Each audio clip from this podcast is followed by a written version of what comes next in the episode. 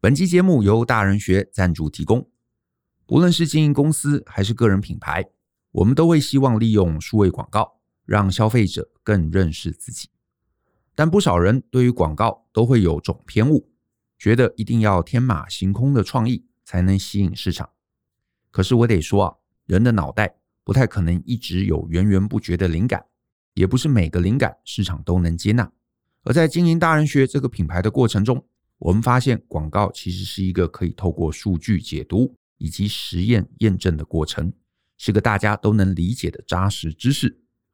因此啊，针对有投放广告需求的人，我们特别设计了这堂广告数据分析与商业决策入门。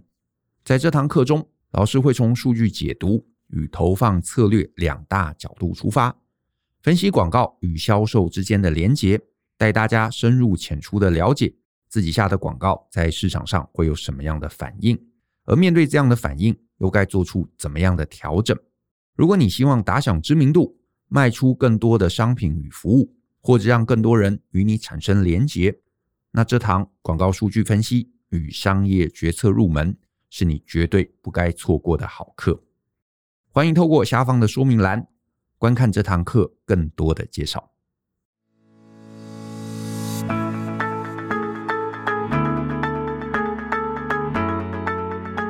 欢迎收听大人的 Small Talk，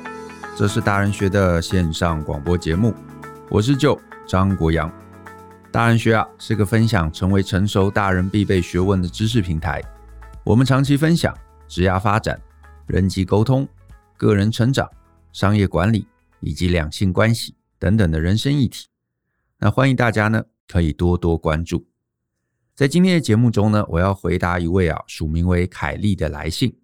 那这边我也跟大家再分享一次啊，就是我们有一个呃信箱。啊，叫做 podcast at ftpm 点 com 点 tw。所以呢，如果你有任何的问题啊，啊，想要跟我们讨论啊，想要提问的话啊，都欢迎可以透过这个信箱来跟我们联系。那我刚刚提到啊，我们今天要回应的是凯丽啊，她的来信。那我先呢，把凯丽的来信啊，跟大家来分享一下。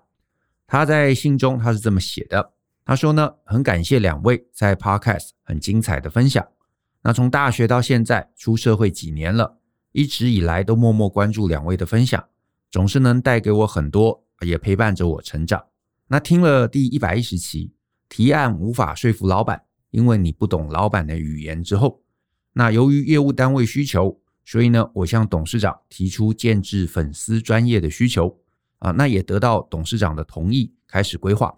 因此呢，我列出董事长会在意的目的，有什么好处。怎么做年度规划？上线后每个步骤的示意图，做了要花多少钱？业绩目标、损益表试算，上线之后专案该如何分工？等等等的面向，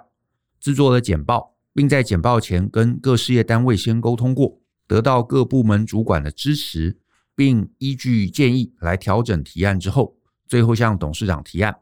甚至在提案前，还依据董事长过去会问的问题，我列出了二十个 Q&A 自问自答。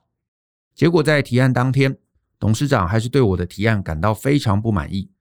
觉得听完他还是不懂，甚至大发雷霆。大家终究百思不得其解。所以呢，最终我想提问的是，我到底该如何让年长的高层接受新的行销方式呢？好，所以呢，这一个问题是怎么说服董事长？简单来讲是这样。那我其实这一封信啊，一路看完，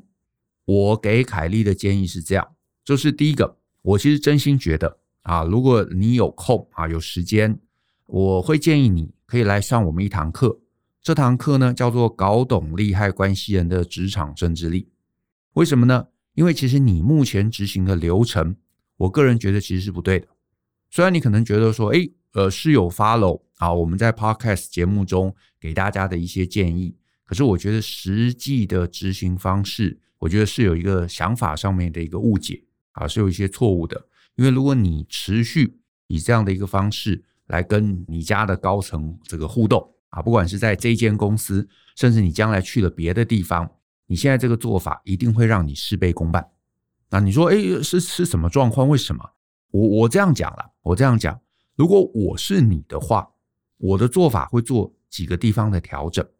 首先，我在跟董事长提出建置这个粉丝专业的需求之后，而且呢，得到董事长某种程度的一个首肯之后啊，我呢，其实第一步啊，第一步我不是会先去规划这个粉丝专业的细节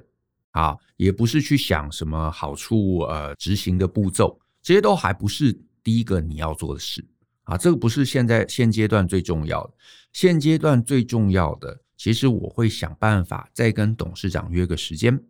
这个时间呢，我必须要有办法跟董事长稍微闲聊闲聊，闲聊几个议题。第一个，我要先理解他到底对于行销、对于网络行销、对于粉丝业，他是抱持什么样的一个看法啊？或者我把它更简化一点，就是对他而言，他心目中的行销到底是什么啊？就是他搞不搞懂这个粉丝页是什么东西，以及跟他心目中的行销连接程度。到什么样的状况？因为这个高层啊，就是有可能他真的年纪大了，他跟我们的现况有一些脱节，他已经不属于网络时代，所以他不知道网络到底在干嘛啊，他不知道粉丝页是什么东西，他搞不好自己根本没有在用智慧型手机，这都有可能。所以我先要了解一下，他到底对于行销这个主题，他的认知到什么程度？就是有可能他其实是懂的，只是他对于网络这个媒材他不懂。好，所以这个我必须要先确定，但是当然也有可能他对于行销这件事情完全是脱节的。可是无论如何，你要记得你的公司啊，因因为这样看起来你的公司规模应该还不小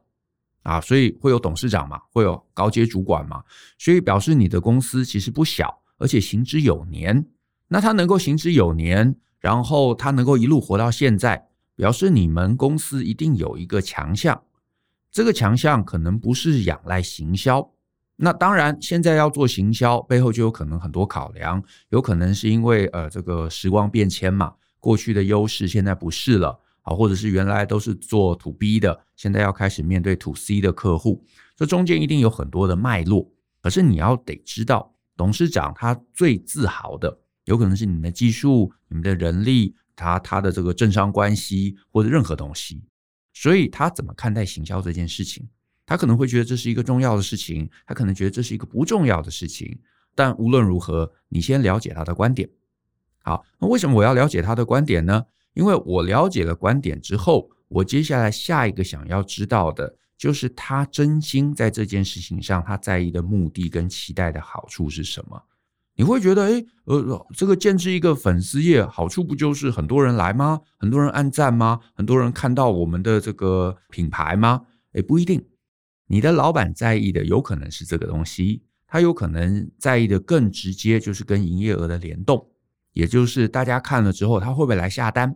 那你可能会说啊，那个下单中间还有很多的要素啊，呃，我我没办法去保证啊，我没办法去去控制啊。是，可是如果在这样的一个前提下，你就很有可能做出一个跟他认知有着天差地远差异的提案出来，那这个最后就一定会被否决，因为其实你做的东西符合你的想象，可是不符合他的想象。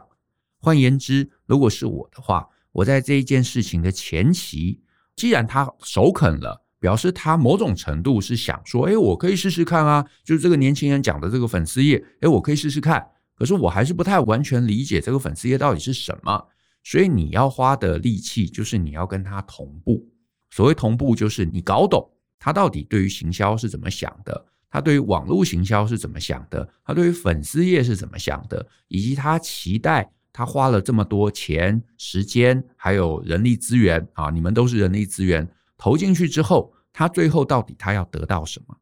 品牌的认知，很多粉丝的数量。很多互动，很多转换，还是什么东西？他心中一定有他的一个期待、跟假设、跟认知。所以你听完之后，你可能就会开始想说：啊，如果我的老板最终他评判的结果是这样，那表示我的粉丝页的走向、内容、规划，搞不好全部都得要配合他的这个期待来去做调整，对不对？所以你你这个时候你做的。提案就不是一个你心目中觉得哦，粉丝页该有的样貌，而是一个怎么能够兼顾董事长他最终目标的一个方案。所以呢，这个时候我我大概了解他的期待、他的想象、他的定位的时候，我就会开始设计我的方案。可是我的方案会根据他的期待去制作，然后呢，呃，我甚至必要的时候，我还会分阶段的设计。所谓分阶段设计的意思，就是说我一开始不会让这个粉丝页什么都有，包山包海，很完整。就是你去看一些别的公司，你可能会觉得哇，如果一个有品牌的公司，它的粉丝页应该要做到这个程度。可是因为，哎，我的老板他可能有一个短线的期待，那我就会去想。我怎么样能够先做出一些短线的成就，让老板觉得安心，然后进而让他支持我去做更长线的一些布局。所以呢，我必须要有短线的成效，我必须要有长线的布局。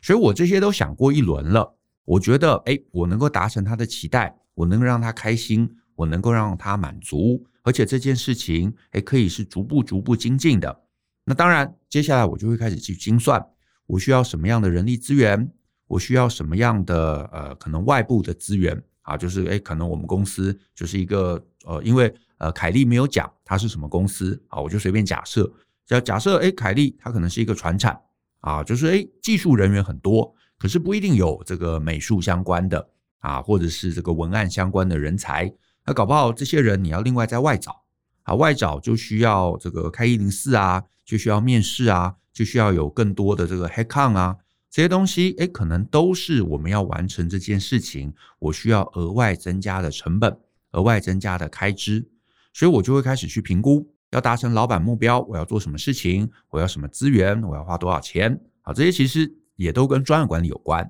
好，所以讲到这边也提到，如果你会有这部分的困扰，那利害关系人是一个，呃，我还蛮鼓励有这样困扰的人，你该学的东西。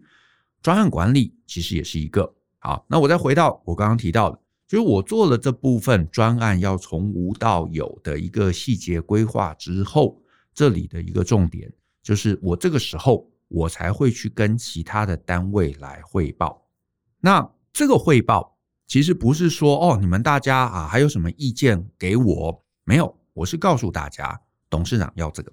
董事长要这个，所以我到时候需要。哎，比方说 HR，你要来支援这件事情；我需要 IT，你要来支援这件事情；我需要技术单位啊，你可能要给我一些技术文件，或者你需要什么东西。反正总之，各单位你们必须要支援，可不可以支援？可以支援到什么程度？最后我会有一个完整的提案，然后我跟董事长报告，然后请他允许我进行下一阶段，甚至有可能我前期有一个简单的概念的时候。我就会先去找董事长报告，我还不会跟各单位去协调，我就先去找董事长报告，问说我目前规划的方向跟董事长你的认知、你的想象有没有接近，有没有一致？他说：“哎，有有有有有，很好，好，那我就往下走。没有，那董事长可以告诉我哪里啊？就是这个我做的事情啊，我做的规划跟你的行销认知有落差，那他可能就会给我一些他的观点、他的想法。”那我就会做调整，这些都有了啊，我确定他可以接受了。那我开始展戏，我去跟各单位来说，这是董事长要的，各单位必须配合，这件事情才有可能往下推动、往下落实。可是呢，凯利在他的做法中，呃，我觉得不太好的地方，就是他其实啊，我也不能说他不好，因为他做的事情也是职场上面也是对的。只是这个对的行为不会带来好的结果。那这个所谓对却不会带来好的结果的关键，就在于他先跟其他单位整合。这个整合，你一定就会发现，你如果提出来的整合方案背后没有一个高层的意志，那各单位就会提出他们的想法，提出他们的观点。他们就会觉得，哎，要加这个东西啊，那我们呃业务部门会更好做事啊。然后有单位说，那加这个东西啊，我们这个研发单位可以怎么怎么收集资料啊。所以最后你就会发现，你的方案会是一个各部门多方妥协的一个方案。可是多方妥协的方案，它是不是董事长的想象？你不知道啊，很可能不是。所以最后就一定会面临凯利面临的一个状况，就是最后各部门。啊，各山头都开心了，可是董事长就会觉得这是一个莫名其妙的东西。为什么我们要投那么多钱做这么复杂的事情？然后最后呢会得到什么？然后有可能一问三不知，或者是大家讲了一些东西，对他而言那些都不重要，都不是他想要的，所以老板就会暴怒。所以老板暴怒最大的关键，就是因为老板的需求、老板的认知，很显然在这个提案中没有被满足，或者是他根本没有听懂你们在干嘛。也因此，也因此，我想要来顺带谈一个概念，就是我觉得啊，我觉得啊，我也不敢说这是一个百分之百的真理，可是呢，我觉得你把这个听进去，你之后上班会更轻松一点。就是呢。我自己的观察是啊，我身边有一些比较年轻的朋友，他们出来上班常常会搞错一个概念啊，或者是没搞懂一件事情。他们没有搞懂，就是呢，公司经营啊，它不是一个国家，它不是一个社团，它不是一个 NGO。那为什么我这样讲呢？就是有些人，尤其是一些这个工作年资比较少的朋友，他们会在想说啊，这个我们从小到大嘛。我们收到的这个教育都是民主，都是公平啊，都是要广纳大家的观点，对不对？然后把大家的这个意见综合，然后兼容并蓄，这好像很好嘛。可是其实你在呃平常出来上班，这几乎都是错的一件事。哦，为什么？因为是这样子。其实你应该要理解啊，就是我刚刚提到的，公司不是国家，不是社团，不是 NGO。公司它本来就是一个私人机构，